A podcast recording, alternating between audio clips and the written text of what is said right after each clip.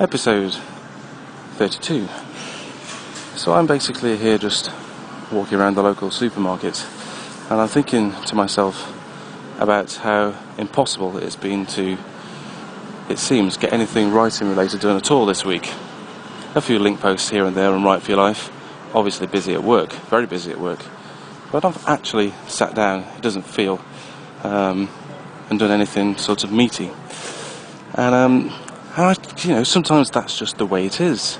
I wrote a post last year, may even may even have been the year before, where um, I said you should ignore anyone who tells you to write, write, write.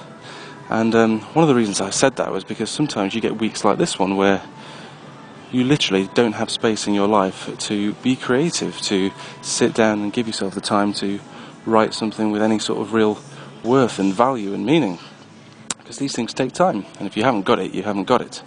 So, this week, for example, in fact, just the next three or four weeks as well, it so happens that I'm moving house. Fantastic. Bought our first house together, very happy. But that's taken an awful lot of organising. It's been a lot of solicitor related stuff, a lot of estate agent related stuff. That's been an absolute delight. Um, and now we're onto the moving stage, so packing boxes and doing all that kind of thing. And of course, this is all after work that these things have to be done. On top of that, my uh, wife happens to be going in for a uh, relatively serious, but not that serious, don't panic, nothing to be worried about, operation um, next week. So she's going to be out of action too, and of course I'm going to be looking after her, but as well as looking after her, I'm going to be doing moving and picking up boxes and doing all that kind of thing. And I've got to go back to work, Christmas is coming, it's just a, it's a nightmare. So how on earth is someone supposed to find the time to write in those circumstances?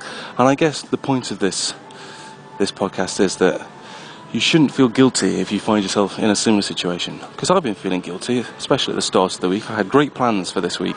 I thought, I know I've got all these things to do, but I'm sure I'll still be able to make time. And, you know, it's Thursday night now, and frankly, I've not been able to make time. Look at me for crying out loud.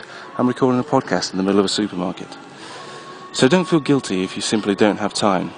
And don't let other people tell you that you're not a writer if occasionally you end up doing the kinds of things I'm doing, trying to grab spare moments in supermarkets to actually do something constructive. If that's what it comes to, then that's what it comes to. If you can't help it, then for goodness sake, don't beat yourself up about it. You're still a writer. You will write again.